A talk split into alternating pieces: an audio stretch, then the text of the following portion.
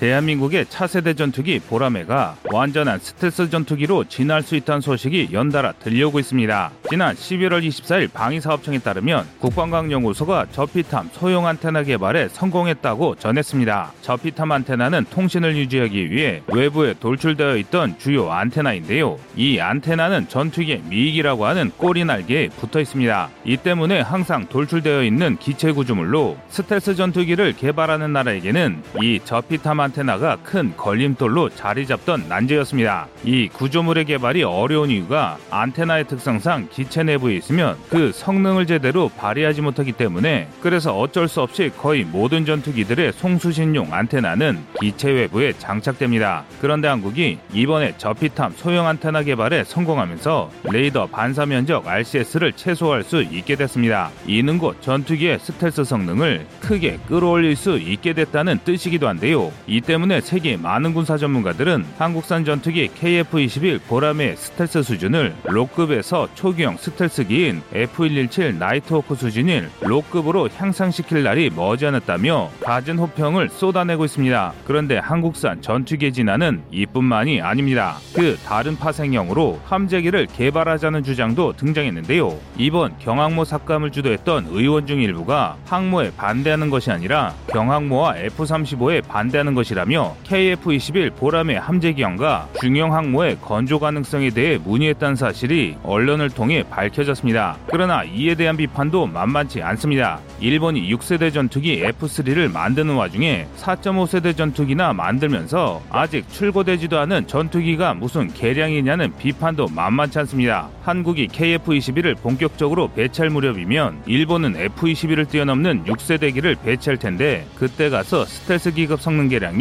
무슨 소용이냐는 것이죠. 그런데 이런 주장은 현실을 모르는 주장들입니다. 현재 차근차근 단계를 밟아가며 진화하고 있는 한국의 KF-21 보라매와 달리 일본의 F3는 과단 목표치로 만들어진 환상 속 전투기에 불과합니다. 그러나 그럼에도 논란은 끊이지 않고 있는데요. 그래서 준비했습니다. 오늘은 일본이 입에 침을 튀겨가며 자랑하는 차세대 전투기 F3의 실체와 KF-21 보람에 숨겨진 엄청난 잠자력에 대해 알아보겠습니다.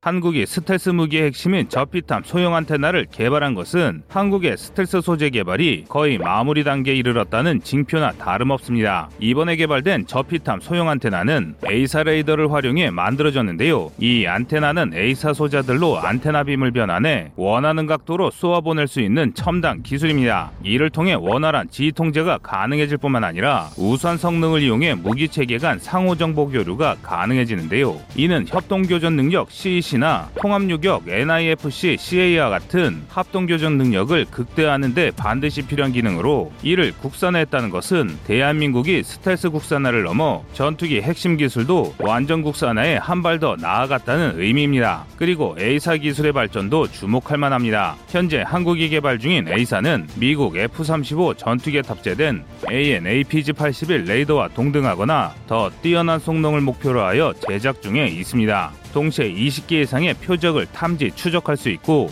공대공, 공대지, 공대함을 동시 탐색, 공대지 싸모드, 공대공 추적 모드, LPI 모드 등을 지원하는데요. 그 중에서도 LPI 모드가 아주 핵심적인 기능입니다. 그 이유는 현대공중전의 핵심 방어 체계인 레이더 경보 수신기 RWR을 무력화할 수 있기 때문입니다. RWR을 쉽게 설명하면 적 전투기 레이더 전파에 자신이 탐지되었다고 알려주는 경보기인데요. 이 수신기에는 다양한 전투기의 레이더 전파가 담겨 있어 적이 우리 전투기가 내보내는 전파를 통해 우리 전투기의 위치를 특정하는 위험한 상황이 펼쳐질 수 있습니다. 그래서 LPI 모드는 이런 상황에 대응해 평소에 사용하던 전파보다 훨씬 낮고 특수한 파형의 전파를 방출하게 되는데요. 이렇게 되면 적이 RWR의 판단에 혼란을 주어 우리 전투기가 탐지되는 것을 막을 수 있습니다. 그런데 우리 KF-21이 이렇게 뛰어난 성능을 가지고 있음에도 그동안 이를 무시하는 나라로 인해 한국의 기술이 평가절하되는 어이없는 상황이 이어졌습니다.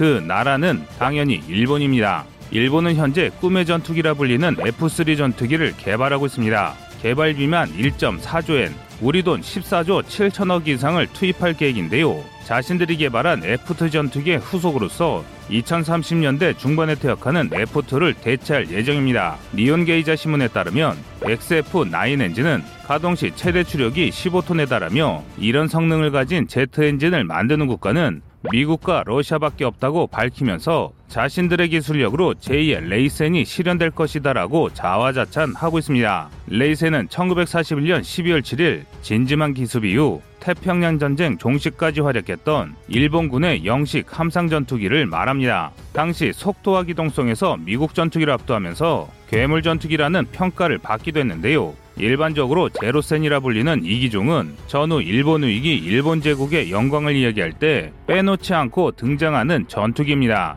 여러 전문가들이 F3를 제로센에 빗댄다는 것은 일본이 이 전투기에 걸고 있는 기대가 그만큼 크다는 의미라 보고 있습니다. 실제로 일본은 F3의 첫 시제기가 2027년에 등장하는 것을 고려할 때 2026년에야 4.5세대를 양산하는 한국의 기술력이 무능하다고 비웃고 있는 중입니다. 그러나 이러한 F3 전투기는 이름 그대로 꿈의 전투기로 남을 확률이 매우 큽니다. 현재까지 제대로 공개된 정보가 전무하고 그나마 나온 것이 엔진뿐이기 때문입니다. 일본이 2020년 사업 공개 이후 현재까지 공개된 정보는 전투기의 엔진인 XF9 엔진을 제외하고는 없습니다. XF9 엔진은 F22에 탑재되는 F119 엔진과 동급의 엔진을 목표로 개발 중입니다. 일부 공개 영상만으로도 상당한 수준의 우수한 엔진이기는 한데요. 그런데 이 엔진조차 명확한 스펙과 가격이 공개되지는 않았습니다. 그저 기밀이란 말로 일관할 뿐입니다. 그래서 많은 이들이 애프터 버너를 작동하지 않았을 때인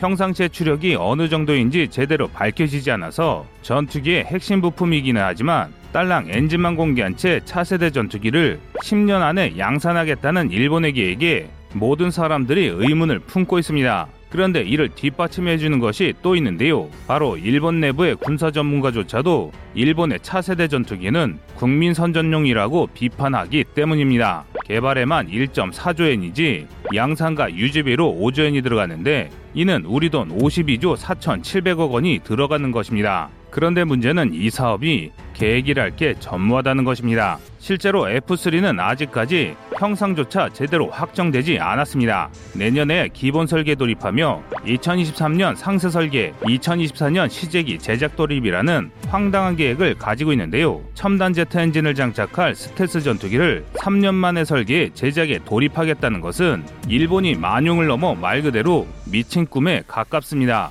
그동안 일본은 전투기 프라모델을 너무 많이 만들다 보니 진짜 전투기도 프라모델처럼 뚝딱 찍어낼 수 있다고 생각하는 것 같은데요. 그런데 일본의 생산 체계는 자신들이 생각하는 것과는 반대로 너무 부족한 저율 생산이라는 고질병을 가지고 있습니다. 여러 군사 전문가들이 보병 소총에 불과한 89식 소총을 보급하는데 30년의 시간이 소요된 것을 고려할 때 일본이 현재 도입 계획한 100대가 언제쯤 보급될지는 미지수라고 보고 있습니다. 그래서 일본이 개발했던 또 다른 자국산 전투기 F2가 여러 첨단 기술을 적용하다가 개발 기한이 고무줄처럼 늘어나 정작 출시일 때는 그저 그런 성능의 값비싼 전투기가 된 것처럼 F3 역시 F2의 전철을 밟을 것이라는 분석이 많습니다. 그리고 실제로 현재 일본은 F3의 ROC를 매우 높게 잡아둔 상태입니다. 일본의 국력과 기술력을 총동원해야 겨우 달성할 수 있는 매우 높은 수준의 목표를 설정한 것인데요. 5세대 전투기도 없는 일본이 바로 6세대기를 만들겠다는 것은 실로 오만하기 그지없는 행동입니다. 현재 일본은 2031년부터 양산을 시작해 2035년까지 F3의 배치를 완료할 계획을 세워둔 상황이나